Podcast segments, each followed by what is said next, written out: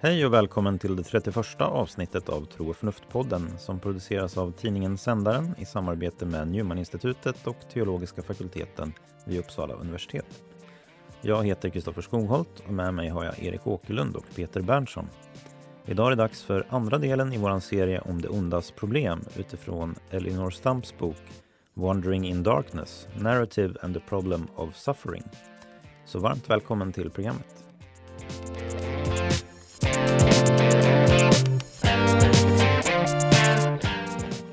Ja, ett dags för ett nytt avsnitt av Tro och förnuft-podden. Och eh, det var några veckor sedan sist. Vad händer i livet? Ja, det har väl hänt en del. Mycket har väl med corona att göra nu för tiden. Jag, jag vet inte hur ni känner, men det känns i alla fall väldigt eh, passande att liksom cykla genom stan en, en dimmig dag så här och eh, prata om lidandets problem i dessa tider. Jag tycker också som präst att det är kyrkoårsmässigt väldigt passande både i, runt domsöndagen och adventstid så där att reflektera över, över sådana här Du är in the zone så att säga. Ja, precis. Uh, just det. Jo, alltså det, det är en lite lustig kuriosa, eller vad man ska säga, det är ju att Elinor Stamp är hedersdoktor vid universitetet i Wuhan, där ah, som coronaviruset då har emanerar ifrån. Så, mm. så det är ju lite, lite lustigt kanske, men ja, jo precis. Så du, du, du hamnar i en slags eh, nästan romantisk eh, sinnesstämning då, eller? Ja, men det, det är inte mm. svårt för mig. Nej, nej, nej. Bra. Ja, vad säger du då, Erik? För mig går det nog eh, åt andra hållet. Det känns lättare nu när advent har kommit. Jag saknar förstås att vara i kyrkan under advent och sådär, men eh, det lättar upp tycker jag. November är väldigt lång och sen, eh, sen då kommer, kommer advent med ljus och, och förväntan och sådär. Så det, ja, det, för mig känns det som att det går åt eh, lite rakt motsatt håll där. Ja, ja. Ändå. Just det. Nej, jag såg eh, ett lite lustigt klipp med eh, Johan Reborg som han, han cyklade genom eh, Stockholm så här, när det var liksom regn och knappt dagsljus som han sa och filmade sig själv liksom när han i, typ snöblandat regn cyklar genom Stockholm och så säger han så här, ja det är november, det är knappt dagsljus, vi är mitt inne i en pandemi. Ja, det är fantastiskt. Men han verkar ha liksom inte blivit galen utan liksom blivit mer så här kra, em, äh, kramar om eller embracear, vi har ju sagt att vi ska använda svenska ord, men omfamnar, så kan man säga. Och, och, det finns någonting faktiskt i den attityden som jag har försökt att tillämpa lite grann, att så här, mm. försöka göra det medvetet, hur ska man göra nu då liksom? Mm. Och, och, där för min del så har det blivit att jag försöker laga lite godare mat till exempel mm. och nu har jag gjort, jag gjorde glögg faktiskt i, mm. i fredags. Och, som ska stå i tre veckor. Och liksom, alltså att man får hitta på lite liksom, strategier på något mm. sätt för att eh, lätta upp i, i den här pandemin som, mm. som ju är lite absurd. Liksom. Mm. Framförallt för att den socialt eh, gör tillvaron lite, lite smal eller vad man ska säga. Mm. Särskilt kanske också om man är ensamstående då som jag är och sådär, eh, så, så blir det lite mer påtagligt eh, också. Mm. Men vissa dagar kanske man bara behöver låta, låta sig falla genom, eh, genom dagen, om, om ni förstår vad jag menar. Alltså, det finns något kinesiskt uttryck som säger wei wu wei, alltså att handla utan handling. Och att ja, man har vissa saker att göra, men man behöver inte varje dag vara sådär sprudlande energifull och bara eh, gå ut och ta sig an dagen head-on, så att säga, eh, rak, rak på, utan vissa Nej. dagar kan vara sådana att man bara låter sig, så att säga, ja. föras i det och i den meningen då om, omfamna ja. det det är och då kanske man hittar ändå eh, en, en viss glädje eh, ja. i det från, från det hållet. Ja, just det, att man, eh, man tillåter sig att gå under lite grann. Lite grann, precis. Och eh, då kan oväntade saker hända som vi, som vi vet, ja, vetekornets slag och så. Ja, ja precis. Mm. Eh, jo, men jag läste faktiskt en, en väldigt bra krönika av Thomas Sjödin. Så han är ju krönikör i Göteborgs-Posten. Och eh, det var, eh, rubriken var eh, Vi har inte fått det här livet för att tävla i positivism. Och mm. det, den var väldigt bra. Han beskriver då hur han har stött på en kollega vid kaffeautomaten. Och mm. kollegan frågar Hur är läget? Och, och Thomas är liksom istället, för, han är inte så positiv liksom, utan säger det, det är ganska tungt nu liksom så här, och jag känner mig lite uppgiven typ. Så. Mm. Och så kom, var det inget mer med det, men sen några veckor senare så kommer den där kollegan tillbaka och säger att så här, jag vill bara tacka dig för det du sa när vi, för några veckor sedan. Så här.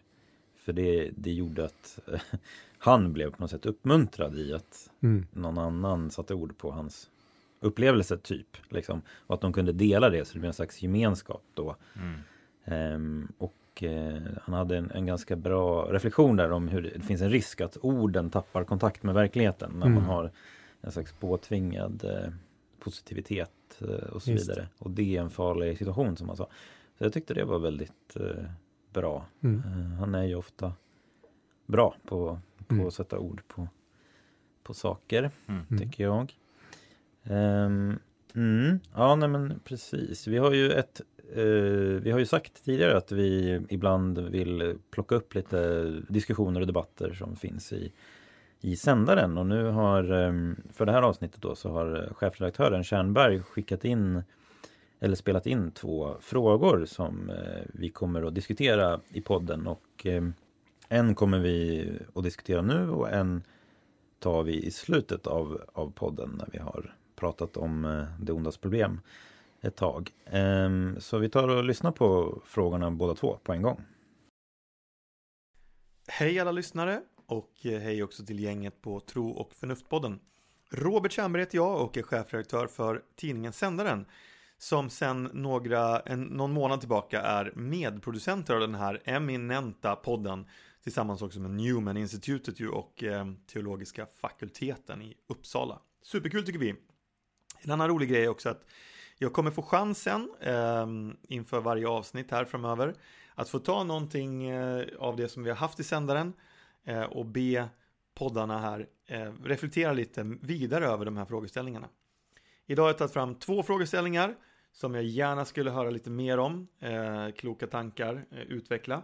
Den första är eh, från en artikel vi har i nummer 47 i år, där vi har en intervju med Rickard Reuto, eh, där han filosoferar lite kring hur gör vi egentligen ehm, om vi eh, skulle, skulle, skulle träffa på liv i, i universum? Innebär det att vi behöver skicka ut missionärer i rymden? Eller tänker man sig kanske att um, rymdvarelser skulle ha någon form av annat förhållande till Gud än vad vi har? Eller, ja, eh, det här är ju någonting som man kan verkligen dra i, i tankarna kring och vad det skulle innebära också för oss och för våran tro och så vidare. Det skulle vara superintressant att höra er reflektera vidare lite över temat Behöver kyrkan skicka missionärer ut i rymden? En, den andra funderingen jag vill skicka med är lite mer jordnära. Eh, det handlar om en eh, personporträtt vi hade här förra veckan, nummer 49 med bloggerskan Sonja Alriksson. Eller kanske, ja hon bloggar ju fortfarande men kanske snarare för detta bloggerskan Hej Sonja.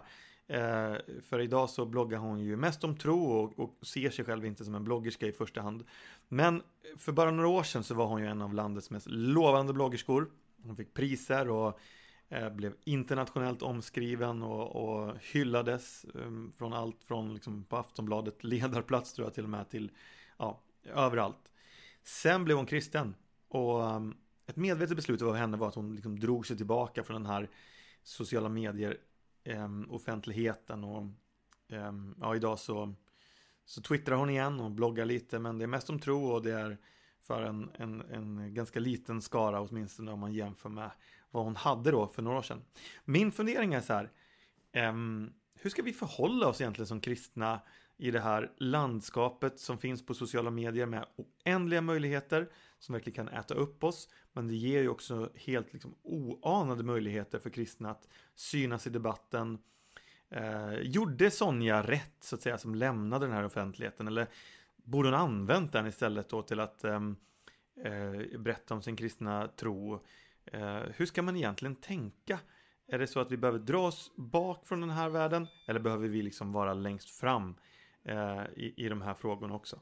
Hörni, reflektera gärna lite över det här och eh, jag kommer lyssna med stora öron för jag tror att det här är superspännande frågor och jag vet också att ni kommer att diskutera mycket annat superspännande så att eh, ja, jag bänkar mig nu. Ha det riktigt gott och eh, ja, svara på frågorna så gott ni kan här nu. Ja, tack så mycket Robert för de där spännande frågorna. Vi tänkte ju som sagt ta den ena frågan nu och så skjuta upp den andra frågan till efter Stamp-diskussionen. Och vi börjar med sociala medier-frågan. Så jag lämnar över ordet till våran sociala medier-expert. Eller ska jag säga eh, mem-expert kanske? Nej då. Eh, men du är ganska duktig på, på memer. Nej men Peter Berntsson, vi, jag lämnar, överlämnar ordet Ja. till dig. Vad, vad säger du? Jag kanske får ordet i egenskap av minst begränsad eh, vad gäller sociala medier. Eh, vad gäller eh, Kristoffer har väl någon regel, jag vet inte vad din eh, approach är, men vi, jag tänker att Exakt, vi, det är det som är skillnaden mellan mig och Erik. Jag behöver en regel. Erik, han är redan internaliserat eh, dygden. Jag är liksom, och du är mera, eh, vad ska jag säga, omfamnar. synda, sin boldly som Luther skrev. Nej, eh, Och på svenska? synda djärvt. Bra, Ja. tack. Synda, Nej. synda tappert. Nej. Tappen, ja. Ja. Nej, men alltså det är en intressant frågeställning Robert tar upp, tänker jag. Och jag tänker att det är värt för alla att fundera på. Värt att fundera på vilken roll vi både som individuella kristna ska ta och vilken roll kyrkan ska ta. Jag tänker det är två separata frågor i någon mån. Ehm, jag tror att det finns ju de som liksom likt Rod Dreher eller något sånt där vill att vi alla, hela kyrkan ska gå i någon slags Benedict option ut i, liksom dra oss ut. Nu är han en tapper twittare, twittrare han också, så att jag vet inte riktigt om eh, han tar det så eh, personligt då. Men det, alltså att ändå någon slags vision om att kyrkan ska liksom gå ut i öknen eh, digitalt så att säga. Och jag tänker att i Sverige så är både typ Peter Halldorf och Magnus Malm varit lite på den linjen så här. Framförallt Magnus Malm måste man Inte väl minst säga. Magnus Malm. Mm, Ja. Precis, som inte ens har e-post tror jag. Ja, jo, han har e-post. Okej, det är bara att han inte lämnar ut den till vem som helst. Mm. Ja. Precis. Nej men exakt. Och det är ju, jag tycker det är värt det.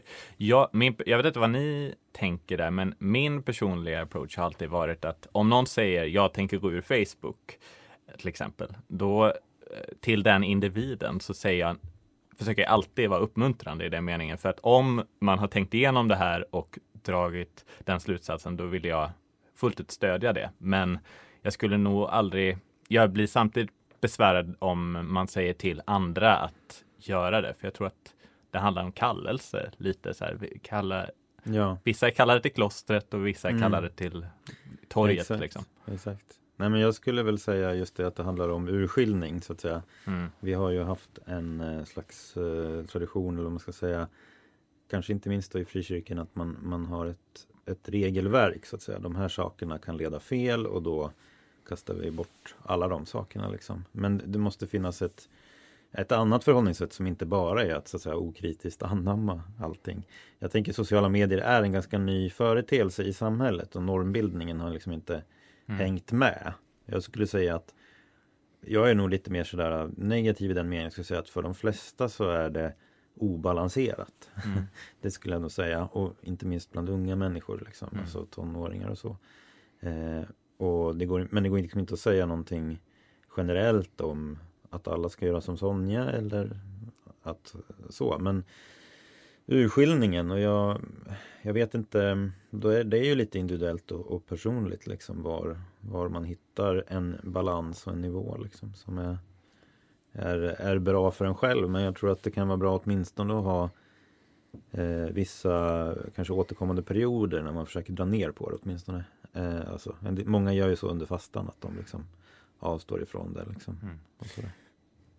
Jag håller helt med. Mitt, mitt svar skulle vara ungefär på er linje. Man kunde väl lägga till att jag tycker det ansluter kanske lite till eh, eh, Stamp eh, om man faktiskt ska, ska ansluta eh, till henne här också. Eh, nämligen det här med andra persons kunskap. Mm. Eh, när man läser den här Sonjas berättelse så tycker jag att det blir helt klart, det ligger helt klart i linje med hennes mognadsprocess, hennes utvecklingsgång, att hon la undan det. Så i det det. fallet så framstår det utifrån det lilla man, man kan Mm. läsa som ett väldigt bra steg, ett liksom Mm. sunt steg. Mm. Men precis som du var inne på där, Kristoffer, så är det ju verkligen, det har att göra med den enskilda personen och som du pratade om Peter, där med kallelse, att Mm. vissa, det är helt klart så säkert att vissa kristna har en kallelse att ha säga, en närvaro på sociala medier och eh, ägna sig åt det som en kristen kan ägna sig åt där. Antingen mer mission, eh, missionsbetonat eller mer själavårdsbetonat eller mer undervisningsbetonat, alltså på många, många olika sätt. Medan för andra mm. så är det nog väldigt bra att skära ner mycket på det och mm. det kan till och med finnas de som kanske helt bör bör avstå från det, bör då utifrån mm. den Men det viktiga livsvägen. där är någonstans att man har ett medvetet förhållningssätt till det. Precis som man mm. tror att man ja. behöver ha när det gäller alkohol för den delen också, Just. eller andra liksom, frågor. Och att det finns en kris, mm. öppen, öppenhet från, från den kristna kyrkans sida också, eller från andra kristnas sida också, att det, in, det är inte one size fits all, alltså en storlek passar alla i det här fallet, om jag nu ska följa min egen språkvårdsråd. eh, utan, utan att just kan, att man måste titta liksom på den individuella och se, passar precis. det här den här precis. personen? Mm, är, är det någonting som blir bra för För jag menar, man har det här, vad, vad gör om du vinner hela vär, världen men förlorar din egen själ? Mm.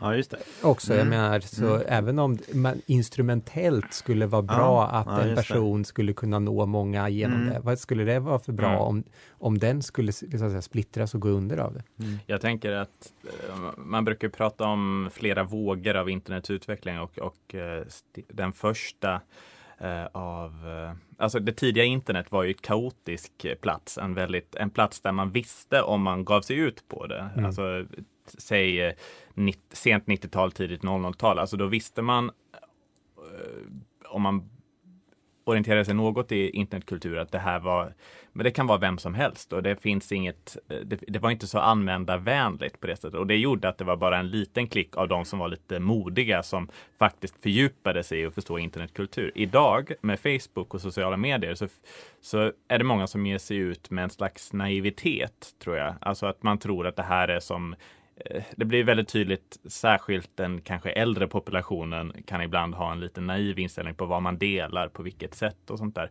Därför att man kanske inte har riktigt förstått hur, eh, alltså att det finns verkliga att det, det, finns inga neutrala spelare här och att, att jag tänker att oavsett vilken kallelse man har individuellt så måste man fundera på vilket, vad är det jag söker när jag går ut på sociala medier? Vad är det jag söker när jag är på Facebook eller Twitter, Instagram? Eh, och vad, eh, och en medvetenhet om att jag låter mig i någon mån eh, underställas de här marknadskrafterna, de här eh, de här storföretagens eh, vilja att styra mina begär.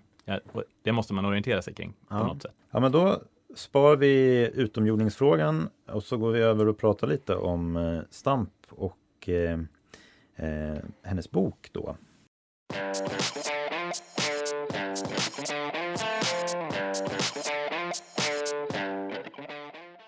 Ja, det här är ju vårt andra avsnitt eh, om eh, Stamps bok Wandering in Darkness, Narrative and the Problem of Suffering.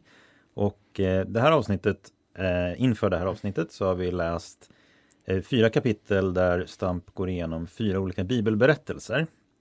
Och innan vi går in och pratar lite om de här berättelserna och hur de passar ihop i hennes liksom, övergripande projekt så tänkte vi att det kan vara värt att säga, repetera lite grann av vad vi sa i förra avsnittet. Men kanske också börja med att säga något som vi inte sa i förra avsnittet och det är vad är så att säga, vad är det som är negativt med det onda? vad är problemet med det onda? Eh, och hon har en intressant poäng där att liksom ofta tror man att man inte behöver ha någon slags eh, filosofisk reflektion över det onda. Men, men det behöver man nog. Och eh, hon beskriver ju att det problemet med det onda det är inte smärta per se och hon tar ju upp exempel som där det finns liksom, ja det finns exempel på, på positiv smärta skulle man kunna säga. Ehm, men hon, hon definierar det som att å ena sidan så är det människans blomstrande som eh, hotas eh, av det onda på olika sätt. Och det är liksom, det finns en objektiv sida av det här, vad det är att blomstra som människa, för Samp då. Och sen är det också det här att människan kan bli eh, som hon säger, heartbroken på engelska. Jag vet inte vad en bra översättning av det är på svenska. Förkrossad. Förkrossad är nog ett bra, det är nog bra. Eh, men det, det, det handlar om är liksom att det man, det man har centrerat sitt liv kring, det man på djupet längtar efter, har man tappat hoppet om. Liksom. Och man blir Så det är liksom kärnan i ens, eh, i ens viljemässiga struktur som man säger, volitional structure. Har liksom, har. Och de här två sidorna liksom, av det ondas problem, eller av det onda är det som hon liksom ser som centrum. Och i den här boken så säger hon att hon, hon begränsar sig så att säga till att reflektera över eh, den typen av ondska som drabbar vanliga människor som är eh, ja, kognitivt fullt fungerande. Mm. Så hon säger då till exempel att Förintelsen är inte en del av det här onda som hon pratar om. Hon säger att en, den typen av ondska så finns det bara en adekvat respons. Och det är att vara tyst i vördnad inför det, det, det lidandet, säger hon. Och, så det här är liksom då, vad ska man säga, lite mera Svenssonlidande. Nej då, men eh, kanske inte finns något Svenssonlidande på ett sätt. Men, men eh, därför att det låter som att man eh, tar bort det allvarliga i det och det, det är ju inte Stamps eh, projekt så att säga. Utan, Nej, men det, det, Mm. varje människas lidande Ja. har ju sin egen tyngd. Ja. Varje människa är ju en, en hel värld egentligen. Just det. Eh, Så det är väl snarare i så fall att, att, så att säga, upphöja det, att inte bara eh, sop, sopa undan det, Nej. utan att även det som är mer alldagligt Ja. eller det många Ja. människor Ja. genomlider faktiskt har en tyngd och faktiskt är värt att ta på allvar. Så, Det känns lite som att hon, ja men lite det här, vi kan lätt eh, avfärda människor som att säga, men det där är ett typiskt ivärldsproblem. Liksom, så här. ja, Alltså det. är inte riktigt lidande, tänk Mm. på barnen i Afrika. ja, just det, just det. Det är lite det hon försöker göra när hon för jag menar, det är ju inte som att hon inte diskuterar extrema hemskheter, alltså som på något plan är likt förintelsen. Alltså jag menar, på ett mikronivå så är väl Jobs öde ganska, eh, finns ju likheter mellan det och mycket av det som finns i förintelsen. mm. Eller? Ja, Ehm, jag, jag tänker mer att eh, det hon tänker sig är mer att eh, allmänmänskliga erfarenheter, till exempel att, att förlora en, en närstående eller kanske att eh, behöva bryta upp från någon som har stått en, en nära. Den typen utav att då bli förkrossad eller att drabbas av hjärtesorg eller vad man ska, Mm. ska kalla det Mm. eh, Mm. för. Eh, att det är någonting som man hett har efterlängtat eller, eller, eller velat ha som man, som man inser att man aldrig kommer att få eller uppnå. Mm. Den typen Mm. kanske. Ja, Eh, ja, precis. och att det är mer Det är möjligt att, allmänmänskligt. att när det gäller jobb så är det också då viktigt för henne att det är en berättelse så att det inte det, det är på ett sätt inte Jobs lidande per se som, som, som hon är ute efter. Men vi, vi, jag tror vi lämnar den frågan en stund och så eh, kan vi ta upp för, det, för det, liksom, det säger hon rakt ut att det här är mitt fokus i den här Mm. boken. Sen huruvida jobb passar in i det det får vara hennes problem känner jag. Eh, men men eh, jag tror att inför liksom, dagens samtal så, där, så kan det också vara bra att repetera då vissa centrala begrepp som kommer att vara centrala för henne i hennes försvar då, så småningom.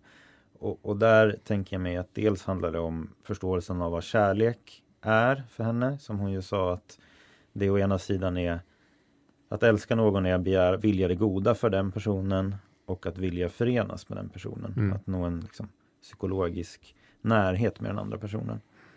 Eh, och så pratar hon ganska mycket om hur skam och skuld hindrar den här närheten. Och ehm, Skammen gör ju det därför att vi vill inte bli sedda som de vi är. Så vi döljer oss för varandra när vi är skamfyllda. Men vi kan också så att säga dölja oss för oss själva. Och det där är, det funkar på samma sätt så att säga med skulden. Mm. Att vi eh, eh, ja, så att, att den, här, den här transparensen som är en förutsättning för föreningen den försvinner eller hotas av, av skammen och skulden. Mm. Och det, det är ett centralt eh, Och vi gömmer oss Mm. för Gud. Precis, vi gömmer oss för Gud. Mm. Eh, och ehm, där och därför får vi svårare att förenas då, då med, med Gud. Men sen så har hon ju också ett intressant resonemang som jag tror vi missade att, att ta upp i förra avsnittet där hon säger att att förening med en annan människa kräver att jag har att det här desire of my heart på något sätt är riktat mot någonting gott. För att hon menar att eh, det är människor som inte har eh, en, en riktning mot det goda, de hamnar i en konflikt med sig själva. Mm. Det finns så pass mycket av moralisk medvetenhet hos människor att de faktiskt eh, skäms så att säga och och är, är internt eh, fragmenterade. Då. Mm. Och hon har en intressant eh, eh, analys där av, av de hö, höga nazisterna då som För hon menar att om det inte var så så borde vi kunna se liksom paradigmatiskt onda människor som hade välfungerande relationer och det, Mm. så verkar det inte vara menar hon då. Och viktigt där är ju också att om inte jag är, är att säga, internt integrerad, eller negativt uttryck, om jag är internt splittrad, då kan ingen annan vara nära mig heller, eftersom jag, vad skulle det vara att vara nära mig? Man kan inte vara nära mig. Det, det så att säga skapar en distans Ja i sig till, till andra. Just det. Ja, nej, Mm. och, och precis. Och det är lite så här, och sen så då i den här, i de här äh, fyra kapitlen så går den igenom fyra bibelberättelser. Och det hon säger då inför det här är att okej, nu kommer jag gå igenom de här berättelserna. Sen kommer jag förkl- eh, berätta vad Thomas, hur Thomas av Aquinos teodicé såg ut. Sen kommer jag förklara hans teodicé med hjälp av berättelserna så som jag har tolkat dem. Och så det, slutligen kommer han, hon då att eh, utforma sitt försvar eller sin teodicé i ljuset av, av allt det där. Då. Och i dagens avsnitt så ska vi prata om de här fyra berättelserna framför allt. Då. Mm. Bara för att koppla lite till vad du precis sa Erik om, om det här att det inte går att vara nära en person som är internt splittrad. Det är ju att en fråga som återkommer i flera av de här berättelserna som ju då är Jobs bok. Sen är det berättelsen om Simson och Delilah i Domarboken. Och så är det Abraham och Isak och hans ja, offret där. Eh, och sen så, nu får ni hjälpa mig här. Den fjärde är ju Maria i Betania då, Ja. eh, Lazarus, eh, uppväckandet av Lazarus. Johannes evangeliet 11. Ja, just det. Eh, men det jag skulle bara säga att i flera av de här berättelserna så tänkte jag på det att den- det är inte bara så att säga jobb i Jobs bok så frågar ju så har ju Gud då bakgrunden där är att Gud har en slags ehm, eh, samling med de här varelserna som kallas för Guds söner som ofta brukar förstås som liksom en del av det himmelska hovet, någon slags änglavarelser då. Och Satan då är ju en del av, av den här skaran fast eh, liksom en fallen eh, ängel då. Och så frågar ju Gud alltid så, var, var kommer du ifrån? Så, Mm. och, och eh, Satan säger då att han har varit på en resa runt jorden och sådär. Men att han har liksom ingen riktig plats sådär, Mm. säger ju Stamp. Men det där återkommer i den här frågan. Var, var, var kommer det ifrån? Den återkommer i flera. Jag tror att det är i, i Simpson-berättelsen också. Va? Mm. Eh, och, och Adam, det första han säger, vad, Mm. säger till Adam efter syndafallet, var är du? Mm. Alltså det, det är en, det är en, den frågan liksom är ju ganska intressant. Och hennes poäng där är ju att Gud vet förstås. Så det Gud vill göra är att påpeka någonting. Påbörja en process. påbörja en process, i det här fallet i Jobs bok, med Satan också. Just det, just Det det. vill säga Gud, det är många olika relationer Gud upprätthåller i de här och alla ska på något sätt gå ihop. Ja. Och, och varje måste också ses för sig. Så när Gud, när Satan i, i, lite senare har varit hos Jobb och Gud frågar, var har du varit? Mm. Då är det som att han, han, Mm. vet, han vet ju det, ungefär som då hon gör en liknelse med någon förälder Just som det. har en, Mm. eh, ett barn som eh, Motarbetar. mot, Ja, motarbetar. det. en demokratisk president är ju hennes Faktiskt, exempel. ja, vi behöver inte gå en in i kvinnlig demokratisk Ja. det är president. vä- väldigt elaborerade exempel här, men Nej, men jag tycker det var roligt. ja, det är sant.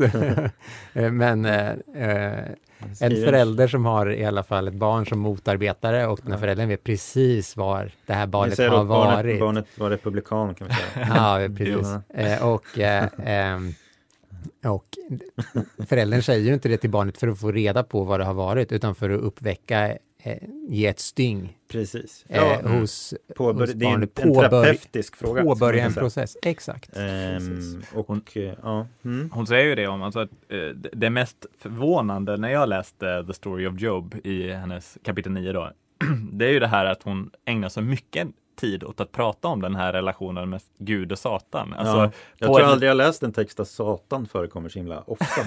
Själva ordet är ju lite jobbigt att läsa kan jag tycka. Det är som ett grovt eh, liksom, Ja, könsord så här. Och, så, man, och sen kom Satan och sen, sen kom Satan. Så, Det står inte något typ såhär God's affectionate care for Satan. Alltså det var det så här, man blir väldigt, Ja. vänta vad står det?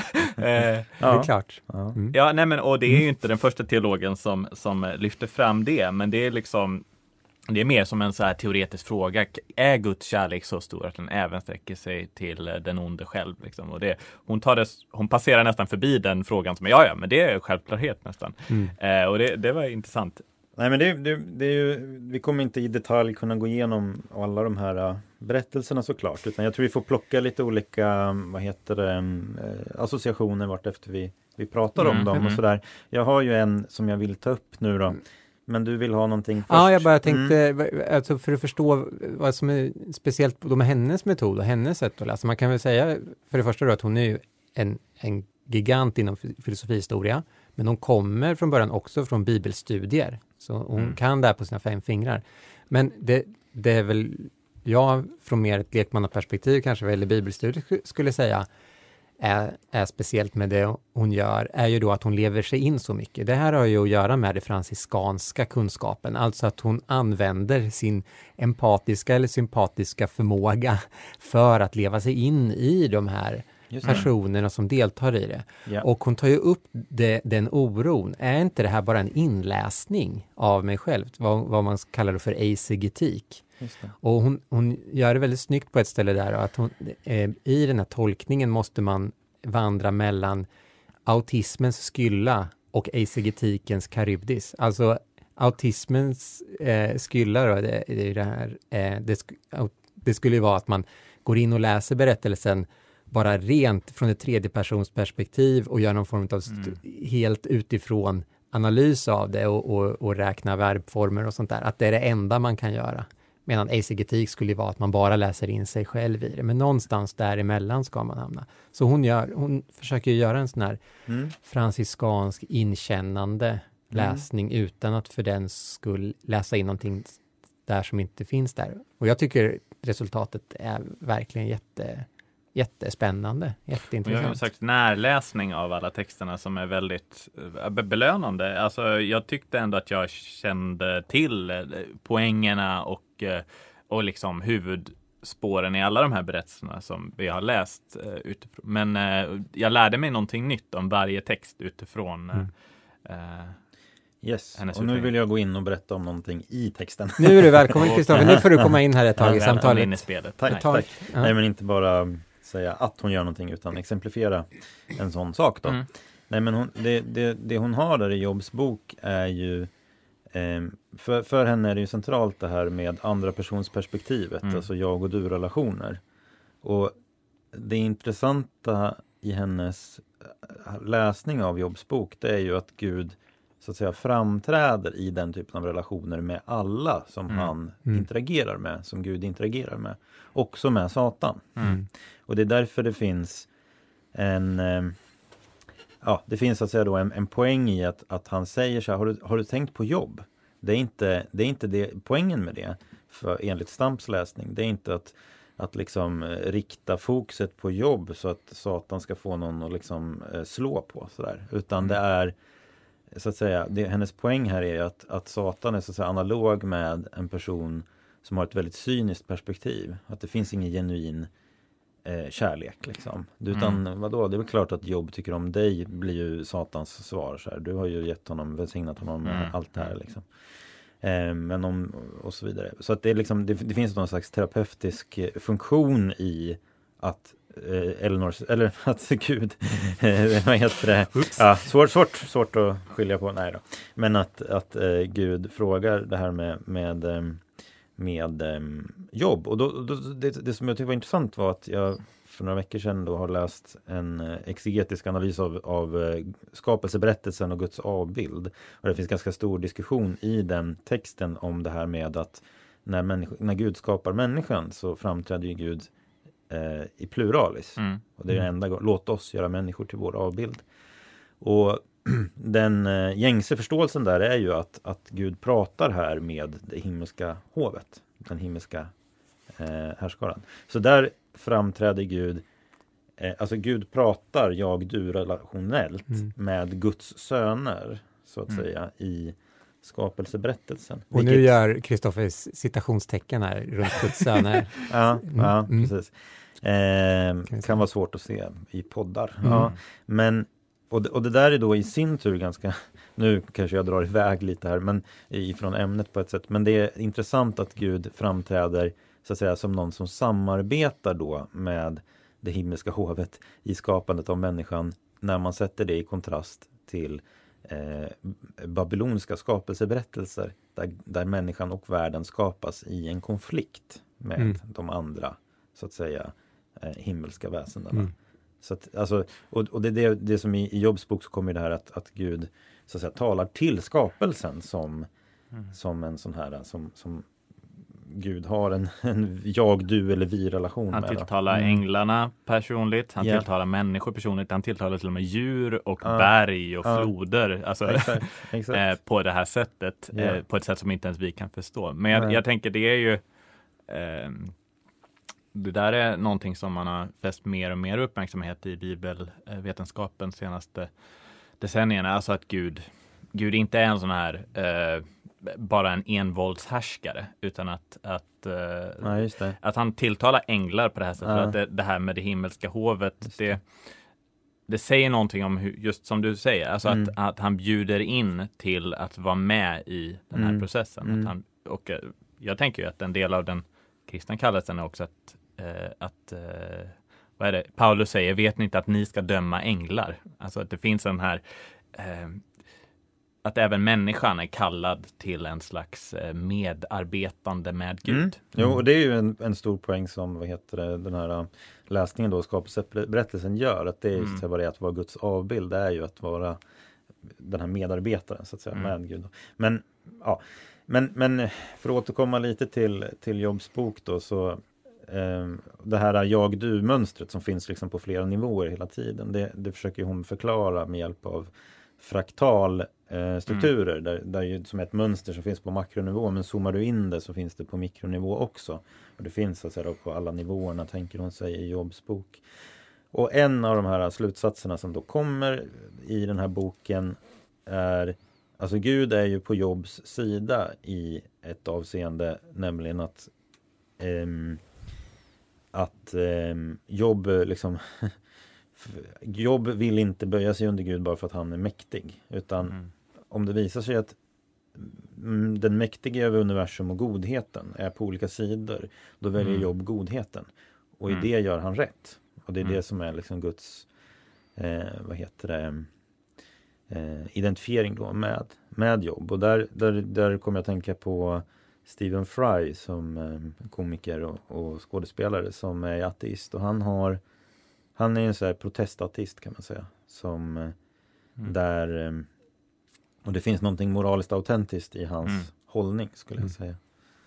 Jag vet inte vad ni Kan du säga säger. lite mer bara vad protestateist innebär? Ja, nej, men det innebär egentligen det här att det spelar inte någon, alltså det spelar så att säga ingen roll om Gud finns om han, om han, till, om han tillåter ondska på ett, på mm. ett liksom eh, oförsonat sätt eller vad jag ska mm. säga. Alltså om, om då spelar det ingen roll om Gud finns. Så det är en, for, en annan typ av ateism än den som säger Gud finns inte. Mm. Utan det, det är som en mm. moralisk protest i det. Mm. Uh, och det, det, här har vi väl i, i, i Bröderna Karamazov också. Med, ja. Med, mm. Ivan va? Ja, precis. Um, och, och, det är väl det, är väl det svåraste liksom, problemet för teisten egentligen. Liksom att förhålla sig till. Jo, visst, absolut. Ja. Det, det, har ju hela det här temat som vi är ja. inne på ja. har ju att göra med det. Och där hon har ju en ganska höga krav på en teodicé. Mm. Hon säger ju att det är på något sätt så att eh, den, den som ska gynnas av den här processen, det är den som har lidit.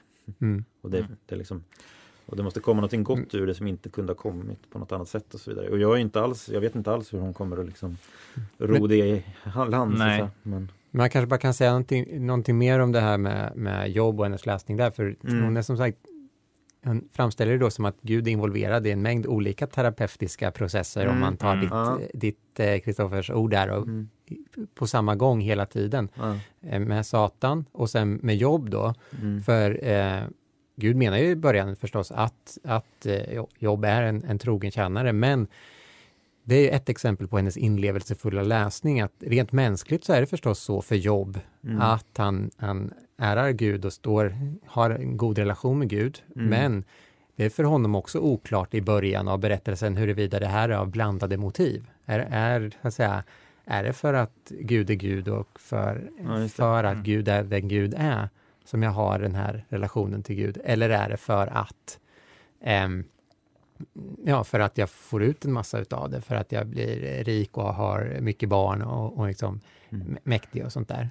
Mm. Eh, och man kan väl säga, sammanfattningsvis säga någonting i stil med att genom de här berättelserna får man följa hur eh, Gud någonstans leder de här till en, då en närmre relation till mm. sig själv genom att de i den här ja, inte Mm. Satan kanske då, men, men han försöker, alla- Gud försöker Mm. i alla fall, men, Mm. men med jobb, att han får en närmre, Gud får en närmre relation till dem eftersom de blir mer internt integrerade. De har klarare motiv och deras motiv klarnar även, Mm. även för dem själva. Jag tänker att både det- i, i eh, jobbberättelsen och i Abrahamsberättelsen lyfts just det här fram. Alltså att också att Stamp ifrågasätter existerande vanliga föreställningar om de här berättelserna. Hon har ju valt fy, fyra problemtexter. Jag vet inte Mm. om Maria Betania är en så tydlig problemtext, men jag funderar ofta kring den också. Eh, Men Simson, Jobb och eh, eh, Abrahams offer av Isak är ju klassiska så här, oj det här är knivigt liksom. Och han lyfter fram både Knivigt. Ah. Eh, han lyfter fram både då eh, Jobs Alltså att många tycker den här dialogen med Satan bara är en fånig vadslagning mellan Gud och djävulen. De kastar tärning om människors eh, om, om, om människors livsöden. Liksom. Mm. Att hon säger att nej, det är en något mycket mer seriöst som händer här. Eh, och även med Kierkegaards tolkning av eh, Abrahams offer. Alltså att det, att där handlar det liksom att man lämnar det, alltså att en människa, det Abraham gör det är att han litar på Gud istället för att följa den etiska eh, imperativet. Liksom. Alltså, Ja, det är Kierkegaards läsning. ja. Kierkegaards Exakt. läsning av, av Mm. mm. Ageda, alltså eh, offrandet Mm. av Isak. Mm. Och jag, jag tycker det, hon, på båda, i de, båda de två berättelserna upplever jag att hon, att Stamp lyfter fram att nej, eh, att följa Gud är att eh, lita på det goda, att lita på att Gud är god fast man inte förstår. Eh, och alltså, eh, angående jobbberättelsen så är det ju så tydligt att, att eh, man lyfter fram då att Gud skäller ut eh, de som försöker trösta jobb därför att de har talat falskt om, om Gud.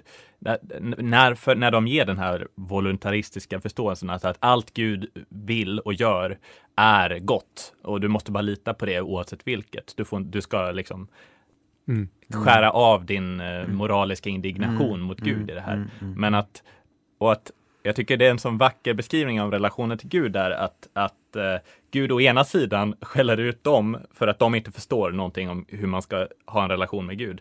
Men samtidigt så skäller han också ut jobb för att du, du, du måste lära dig någonting här. Det, det finns, eh, du, hans klagomål får ett svår, han får svar på tal, men samtidigt så får han också rätt i att han har uttryckt sitt klagomål.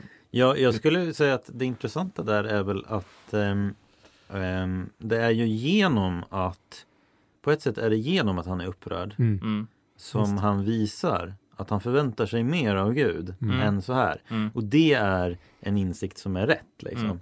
Och det där, det, där kan man, det där är ju också då hennes läsning av, av Abraham och Isaks offer. När mm, hon säger att det är bara om, alltså då får man komma ihåg så här att Abraham har då gått igenom en historia som jag vet inte hur lång men den är ju Mm. väldigt, är det 25 år eller något innan han får löftet till Från första offrandet. löftet till att Isak kom, Ja. föds. Ja, just det.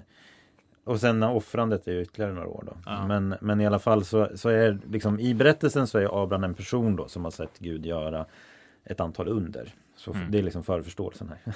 Måste man ändå ha. Och att det är bara om Abraham ehm, är i en position där han kan lita på att Gud, att Abraham eller Isak inte kommer att dö. Eller, Mm. eller liksom upp i den här offersituationen. Det är bara då han är, är liksom, det är legitimt för honom att vara villig att offra det, offra Mm. Abraham, äh, Isak. Och det där var ju en väldigt intressant läsning därför att då är det ju så att det, det återigen är att Gud och det goda är inte på olika sidor. Nej. Mm. Och det är inte så att du ska lyda Gud istället för det goda. Nej. Och är det så att du inte li, litar så att säga på att, att eh, Gud kommer att vara på det goda sidan så ska du inte följa Gud. Så att säga. Och det, det, det är en väldigt bra poäng tycker jag. Och då menar jag samma här med att jobb. Va? Liksom. Ja, men Mm. Det här jobb har ju inte varit utsatt för liksom, det normala liksom, motgångarna här. Det är ju något extremt som han har varit Mm. med om. Och att, att jag vet inte om, om liksom man då får transponera det här till att liksom tänka att det blir någon slags i, i de flesta fall blir någon slags eskatologisk liksom, Mm. kompensation för så är det ju liksom Paulus i Romarbrevet och så vidare. Mm. Men just att det är egentligen bara om, om man kan ha den föreställningen att Gud kommer att väga upp det onda som man litar på Guds godhet. Och det är ju Mm. egentligen vad det är att tro för henne. Mm. Det är att lita på Mm. Guds godhet. Det är inte att stå ut med vad som helst Mm. bara för att det är Gud som har skickat det. Liksom. för mig var det verkligen något som klickade när jag läste Isak offerberättelsen där, när hon säger att det är just därför att de har gått så många steg tillsammans, Gud och Abraham, att, och, och att där Gud, Gud liksom försöker utmana hans eh, själviska motiv, som du var inne på Erik. Alltså, eh, men att han har redan skickat iväg sin andra son Ismael till, eh, till öknen och, och då var han även då tvungen att brottas med. Gud har lovat mig att Ismael ska få ättlingar. Samtidigt så säger han nu till mig att skicka ut honom till vad som troligen är en säker Ja, det man kan säga där är ju att vad heter det, Sara har ju blivit arg på Hagar Ja. och eh, Ismael igen då för att det är väl Hagar som har, nej Ismael är det som har eh, Mm. liksom hånat eh, Isak eller något sånt där. och då blir Mm. Sara arg igen Mm. och då så säger hon åt Isak, men nu, nu får du skicka iväg dem Mm. och, och, då, eh, och då säger Gud så här, ja men gör det men jag kommer att ta hand om dem och Ismael kommer bli en, Ja. liksom en, det kommer att få många efterlevande och så vidare. Och då är liksom utmaningen här, var han beredd att lita på det där löftet bara för att det passade bra in i hans egna Mm. motiv så att säga. Så då blir när, när det här att offra Isak kommer så blir det liksom en fråga om Litar han på Guds löften? Det Mm. gjorde han ju uppenbarligen då med Is Ismael Men det Mm. blir liksom frågan där om han gjorde det för att det, det var Passade honom då att göra det eller har han en djupare? Och då, där menar hon då att Det finns ju en aspekt av att, att Isak så att säga eh, På engelska finns ju det här uttrycket då Self-constituting freedom Alltså människan har en, jag vet inte vad, vad är, du får Erik som, som är Språkpolisk. eh, Språkpolis eh, ja, eh, En själv eh, Konstituerande. frihet, ja Mm. precis Alltså att innan vi gör vissa val så är våran natur obestämd Mm. och det där är ju väldigt intressant för det är ju också liksom, det är ju en, en ganska liksom, klassisk förståelse av vad människans liv är. Liksom. Mm. Det är en process i vilken vi eh, formas i, i dialog med Gud och, Mm. och världen så att säga. Och det är därför som det på något sätt kanske är så att för alla människors liv kan upplevas på det där sättet att det liksom Mm. Ja, det går inte att hålla, förhålla sig som en existentiell Schweiz eller Sverige liksom och vara neutral inför bara, nej men jag, Mm. Mm. utan det är lite som att vi alla får välja mellan det Nej, men- onda och det goda Mm. ytterst. Och, Liksom. och när Abraham Mm. väljer att lita på Gud eh, utan att klaga just i det tillfället när han, du ska offra din son, då är ju hennes poäng just att att liksom Gud har sett till att Abraham vid det, han, Gud är övertygad att när han säger det till honom så kommer han att förstå att det här är ett slags test och, och att det är viktigt för Stamp att Abraham då inte tror att Isak kommer att dö när Mm. han gör det här Nej, offret. nej. Vilket Kierkegaard då eh, tolkade det som att han Mm. trodde att på sam, samtidigt så kommer eh, han att dö men samtidigt så kommer löftet gå ihop på ett absurt sätt. Liksom. Det. Men att det var viktigt för Stamp just att så här, Just nej, det. alltså Abraham gör det här i total tro om att hans son inte kommer att dödas. Ja. Mm. Eh, för att han vill det bästa för honom. Ja, men, det- och, och att det förklaras av att det finns en story, det har byggts upp till det här. Mm. In, ibland har jag tänkt på den berättelsen som att Gud bara helt absurd från ingenstans bara, nej, Mm. jag har lovat dig en massa saker, nu ska jag ta allt ifrån dig och så Mm. Ja. ställs man inför ett absurt val. Utan att det handlar om en uppbyggnad av förtroende och, Ja, och det är därför Abraham är trons fader. just det. Mm. Just det. Och det är därför också som Stamps metod, Ja. alltså den här inlevande metoden, är ju Mm. nödvändig för att komma till den Mm. insikten. Mm. Att det inte handlar om att Gud eh, gör, ställer Abraham inför en kontextlös absurd Nej, val precis. så att säga. Eh, utan det finns, man måste liksom, det är därför jag försökte säga det här att det, kontexten är liksom en, en situation av att Ja. Abraham har sett under och de har en exakt. pågående. Eh, det fanns ju någonting i hennes återgivning av Kierkegaards begrepp det här med, jag vet inte, vad är det svenska trons, the faith of, eh, night, Night of of faith, faith. Vad, är, vad säger man på Jag svenska? vet inte. Tronsnatt? Eller? Nej, nej, Nej, jag vet, knäck. trons eh, Jaha. riddare. Jaha. Ja, trons riddare är nog det uttryck jag har läst eller Jag har, hört. har ingen koll på Men, men han hade ju en, alltså det, det var ju en väldigt Mm. intressant beskrivning av det existentiella förhållningssättet där han, hans exempel är en person som är kär i en prinsessa och som liksom, han har gett upp, han förstår att det här, jag kommer aldrig få den här prinsessan. Och han ger upp alla försök att få henne att liksom aktivt själv försöka eh, uppvakta den här prinsessan. Så han ger upp det, men han behåller ändå hoppet, övertygelsen om att någon gång kommer jag få Mm. den här. Och det är den, den eh, så att säga, eh, hållningen då som, som, eh, som Kierkegaard menar att, att Abraham uppvisar och Stamp ger honom rätt halvt, halvvägs typ Mm. på det. För henne så tror inte, Abraham tror inte enligt Stamp att han kommer att döda eh, Isak. Liksom. Mm. Ja, Man kan väl också bara säga, eh, trots att vi nu har gått in i hur hon gör sin bibeltolkning här och att den är väldigt intressant och hon är duktig på det, så i det övergripande projektet menar hon ju att hennes försvar då, eh, som hon kallar det för, eh, inte, inte bygger på att eh, hon faktiskt har en, en, en rätt uttolkning av de här nej, det är en berättelserna. filosofisk en läsning. filosofisk och läsning den, av eh, den. Mm. Den eh, kommer att liksom göra sitt jobb oavsett om den Ja. skulle vara exegetiskt eh, relevant eller inte. Och Jag även är- om de är exegetiskt tycker jag väldigt intressanta. Så Mm. i, i, för hennes projekt så är, så är det inte viktigt. att- Ja, ibland rör den sig vidare till typ en, eh, en Shakespeare-pjäs eller en, eller en Mm. eh, Milton-pjäs eller någon sån här, eh, eller en dikt för att göra samma poänger. Så att det är ju ofta mer att hon använder de här personporträtten och berättelserna om dem för att illustrera olika Mm, typer av lidande, mänskligt lidande. Mm. Eh, precis. Jag, jag slogs ju generellt över de här fyra texterna om att det är egentligen bara jobbberättelsen som var som jag, vad jag trodde att jag skulle få möta för typer av berättelser, det vill säga en oskyldig människas lid, eh, oförtjänta lidande som man ofta upplever det. Man måste nog säga att Betania, Maria och Lazarus ingår där i den kategorin också. Men, eh, Jo. men, eh, men inte kanske Simpson eh, eller Abraham. Simpson och, ja, Abraham kanske. Nej, Alltså, alla, man kan ju tycka synd om alla de här fyra personerna, så är det ju. Men alltså Mm. att just den här eh, andra böcker jag läst om lidandesproblem, då handlar det mer om det. Men jag upplever att hennes fyra kapitel eh, har olik, tar olika perspektiv på vad ett mänskligt lidande kan vara.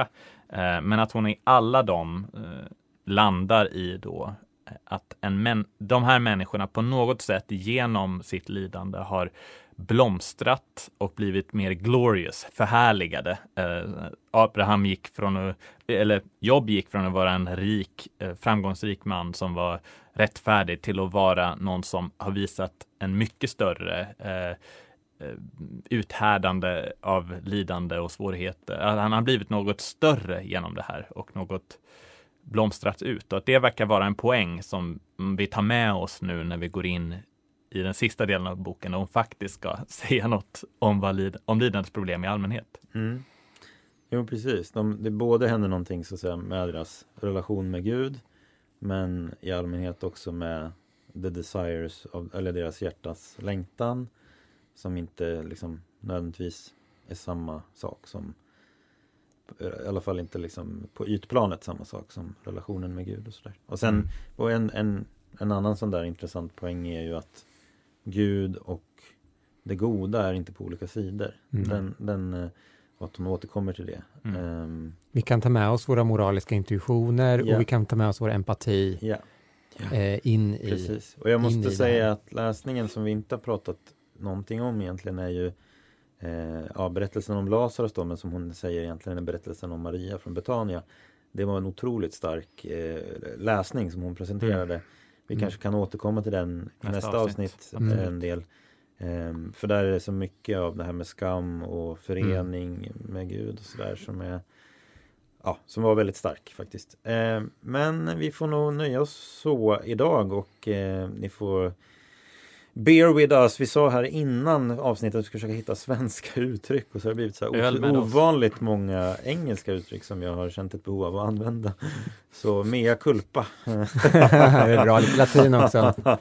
Väger upp. Ja, precis. Jo, men du har ju läst latin, eh, Erik, så att det funkar ju när man Mm. pratar med dig.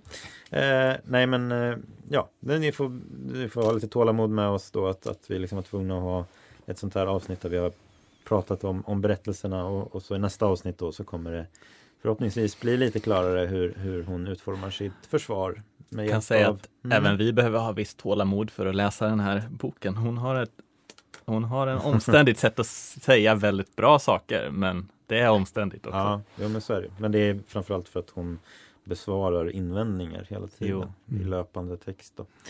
Men precis. Vi skulle ju egentligen ta upp eh, frågan om utomjordingar och sådär också, men nu blev ju samtalet med Stamp eh, lite längre än vad vi tänkte oss. Så att jag tror att vi kanske kan vara smart att spara det till ett mellansnack. Att vi, vi har ju en sån serie Mm. också där vi kanske pratar över Zoom då och folk får stå ut med att det är lite sämre kvalitet men att vi kan diskutera den frågan eh, lite friare och lite längre då. Mm. Det låter bra. Det är många frågor som går in i den frågan så kan vi, kan vi lägga ut texten lite längre där. Exakt, precis. Eh, och så säger vi tack för idag, tack för att ni har lyssnat och i nästa avsnitt så blir det då äntligen dags för eh, ja, mer frågan om teodicé och försvar och sådär från Stamp. Det ser vi fram emot. Ja, god jul och gott nytt år så hörs vi nästa år. Hej då! Hej då!